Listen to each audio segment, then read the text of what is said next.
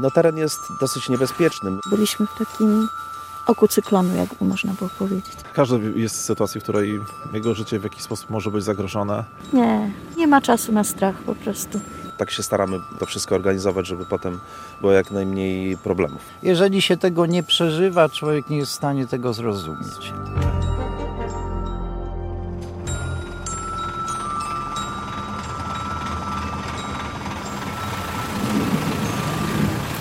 Tu są artykuły spożywcze.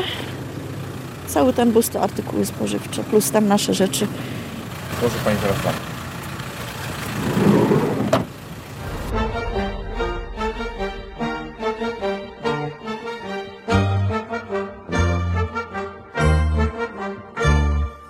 To jest 12 świąteczny olsztyński konwój humanitarny. Wieziemy pomoc dla ludności cywilnej, dla wojska i wyposażenie medyczne dla szpitali. To jest nasz cel, żeby dotrzeć w okolice Kijowa, Charkowa, pomiędzy Połtawa. Tam spotykamy się z naszymi wolontariuszami, pracownikami służb mundurowych, którzy przejmą dary i e, pewnie na następny dzień będą już gdzieś tam w pobliżu frontu, w okolicach Bachmutu, Awdijewki i w okolicach e, Doniecka.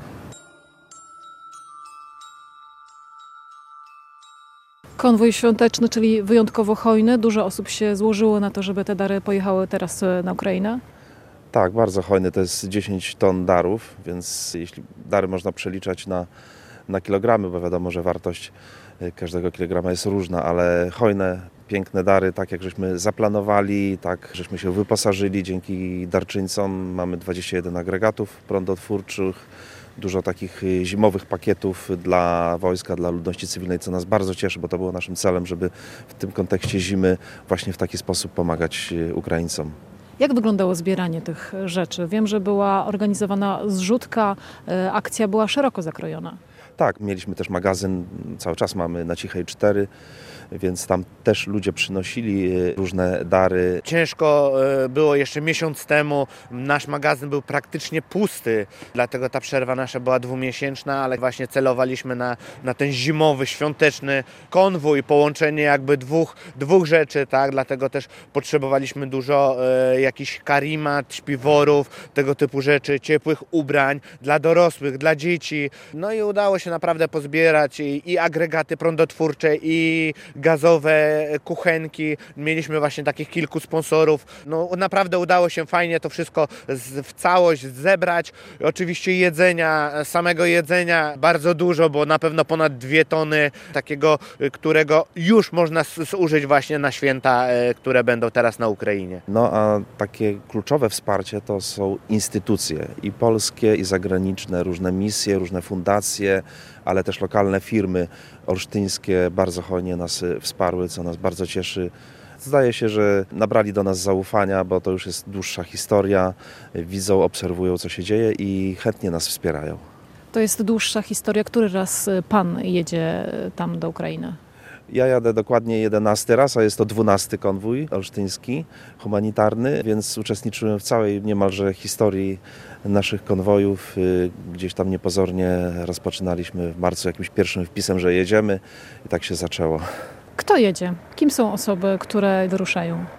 No to są y, osoby z bardzo różnych środowisk, olsztyńskich i nie tylko. Nie jesteśmy zawodowymi kierowcami, może za wyjątkiem jednego, który ma prawo jazdy na wszystkie kategorie. Ja jestem z zawodu muzykiem, y, jestem też pastorem kościoła zielonoświątkowego Twoja Przystań. Ktoś inny pracuje w MPC-u, ktoś inny w Filharmonii Warmińsko-Mazurskiej. Łączy nas wspólna idea pomocy i to jest dla nas y, kluczowe i żeśmy się w takich okolicznościach spotkali i to się sprawdza. A jak długo e, ta wyprawa będzie trwała? Wyruszamy właśnie za 15-30 minut, w zależności od formalności tutaj jeszcze. To jest 5 dni w podróży 3300 kilometrów.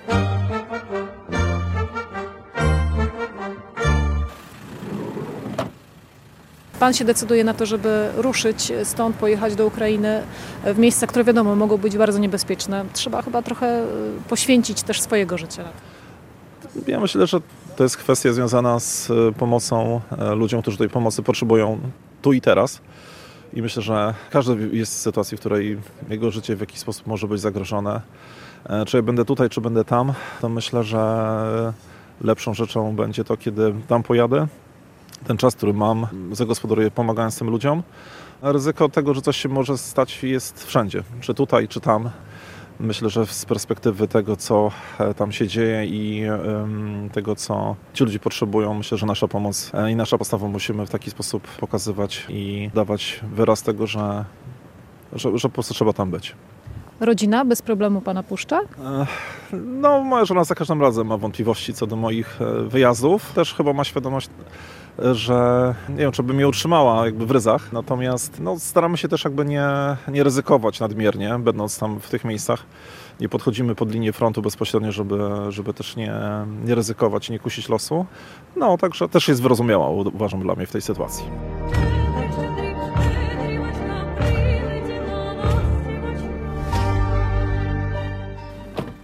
Te dary są dla ludności cywilnej, yy, więc to jest taka typowa spożywka. Tutaj właśnie pampersy. Wolontariusze pracują z rodzinami tam na miejscu, więc oni będą przekazywać te wszystkie produkty, robić też takie pakiety rodzinne. Tam z tyłu też są takie pakiety rodzinne już przez nas zrobione, przygotowane. I oni to będą jakoś kompletować i przekazywać e, ludziom, którymi się opiekują. Tego sprzętu jest y, bardzo dużo, każdy centymetr jest wykorzystywany w samochodach. Dokładnie tak. Jest tutaj 10 ton, około 10 ton y, produktów, więc więcej się nie da i nie można. więc wszystko, co, co było przestrzenią do wykorzystania, to żeśmy dokładnie wykorzystali. A jak długo pakowaliście te samochody?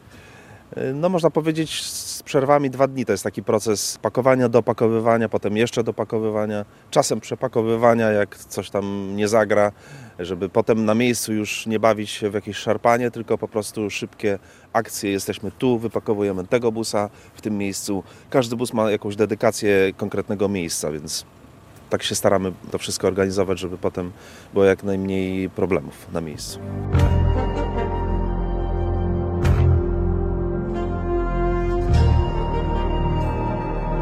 Który raz pani jedzie już? E, To jest nasz 12 konwój, natomiast e, 19 przekroczenie granicy ukraińskiej. Nie boi się pani jeździć tam? Nie, nie ma czasu na strach po prostu. Skupimy się na wykonaniu misji, a strach to gdzieś tam jakaś drugorzędna sprawa. Dlaczego pani to robi? Dlaczego robię? No to jest trudne pytanie. Robię, bo chcę, robię, bo e, lubię pomagać ludziom, robię, bo mam korzenie ukraińskie. Pani misja, pani zadanie na czym polega? Co tak naprawdę jest do zrobienia, odkąd pani wyruszy tutaj z Olsztyna? Przeważnie prowadzę samochód do granicy jakieś 7-8 godzin, no i później w zależności od tego, czy nocujemy w Polsce, czy e, już w Ukrainie, tak 10-15 godzin jazdy. Sama jazda, czy na miejscu też później kontaktowanie, przekazywanie darów? Na miejscu oczywiście każdy punkt to jest przekazywanie darów. Mamy ustalone punkty, ustalonych ludzi, którzy je odbierają face to face, nie do żadnych magazynów i szybka jazda dalej, bo wiadomo, w takich warunkach wojny trzeba się szybko poruszać. Jakie to są emocje tam na miejscu, kiedy dojeżdżacie już, kiedy ktoś na was czeka i odbiera te dary? No, ludzie czekają, czekają jak na zbawienie na te dary. Są łzy, jest śmiech, jest radość. Po prostu, no dla nich to jest coś wielkiego, bo oni tego nie mają. Gdyby nie wolontariusze, gdyby nie konwoje, to ja nie wiem, jak ci ludzie daliby sobie radę. Szczególnie tacy, którzy stracili wszystko, stracili domy, mieszkania, zbombardowane y, okolice. To jest po prostu koszmar, coś strasznego. Oni opowiadają te swoje historie, wy później je przywozicie tutaj do nas? Tak, tak, oni opowiadają, my je nagrywamy często. Chcą, żeby nagrywać, chcą, żeby przekazać tutaj ludziom w Polsce, chcą, żeby o tym opowiadać. Y, Bardzo dziękują każdego razu. To, to są takie niesamowite podziękowania. Czasami aż wstyd powiedzieć, ale klękają i dziękują. Ja mówię, dziękujcie, mówimy dziękujcie Bogu, my jesteśmy chrześcijanami, to, to co robimy, to dzięki Bogu. Oni się z tym zgadzają, i, no ale takie są różne emocje wśród, wśród tych ludzi.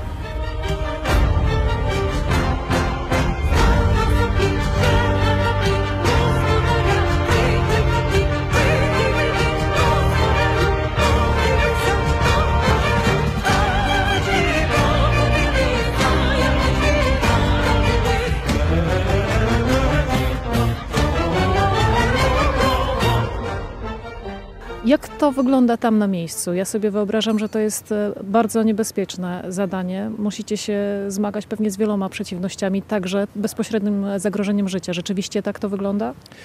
No, teren jest dosyć niebezpieczny. My nie e, zapuszczamy się w bezpośrednie okolice frontu, chociaż ostatni nasz konwój, dwójka wolontariuszy z jednym samochodem została właśnie, żeby zaopatrywać front, więc oni byli dokładnie w Awdijewce na przykład, czy w Bachmucie, ale przy asyście wojska, więc sami nie poruszali się na tych terenach. My docieramy do różnych miejsc w okolicy Boryspora, Kijowa, Połtawy i Charkowa. Tam mamy umówione miejsca, magazyny, wolontariuszy y, i tam się z nimi spotykamy i tam przekazujemy wszystkie dary.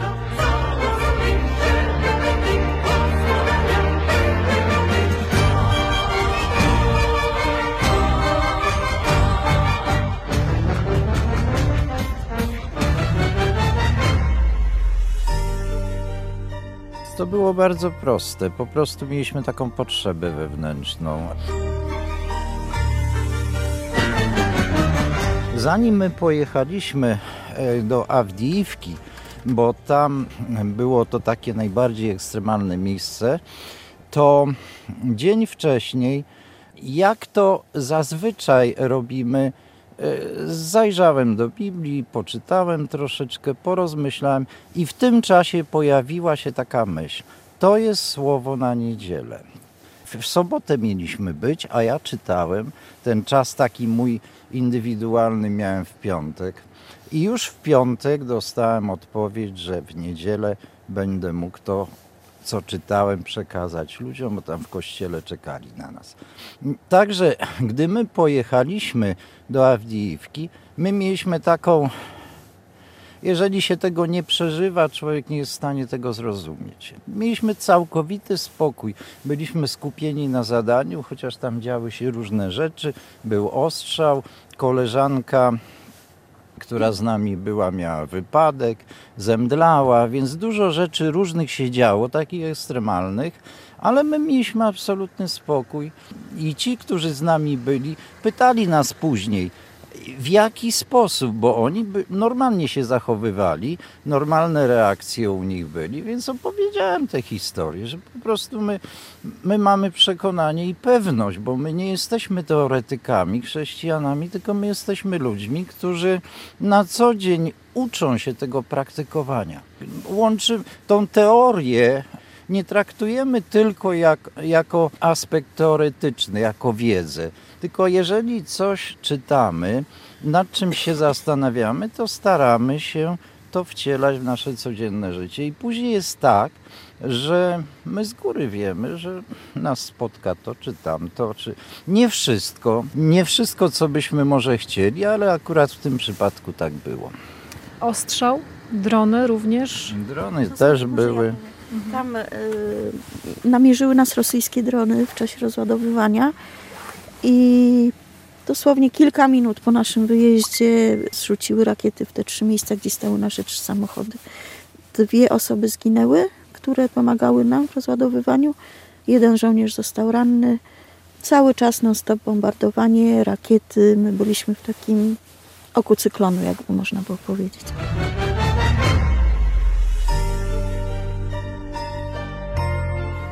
To jest straszne, ale jeżeli ma się ten pokój, taki balsam w sercu, to po prostu N- nie myśli się o tym. System Nie emocjonalny był, funkcjonował tak, jakbyśmy byli w domu, siedzieli sobie w skupia się na fotelu. i- wykonaniu zadania. Po prostu mieliśmy stąd. e, sprawę do załatwienia, zrobiliśmy swoje, a, a to, co dotyczyło jakichś przeżyć, to, to było normalne, Jeszcze typowe. mogę dodać, że 90% osób, które zdecyduje się tam pojechać, nie wraca. Natomiast y, my byliśmy pierwszym polskim konwojem od rozpoczęcia tej wojny, który tam dotarł. Y, Poprzednio przed nami były dwa konwoje, ale ukraińskie. My byliśmy pierwszym To polskim były konwoje konwojem. Żołnierze tam. My nie jesteśmy wariatami. Gdybym ja nie miał spokoju takiego wewnętrznego i przekonania, takiej pewności, wie pani, że, że nas nic tam złego nie spotka, to ja na pewno bym nie pojechał. Życzę Państwu wszystkiego dobrego. Dziękujemy bardzo. Nawzajem. Dziękuję Ruszacie? bardzo. No trzeba. Do widzenia.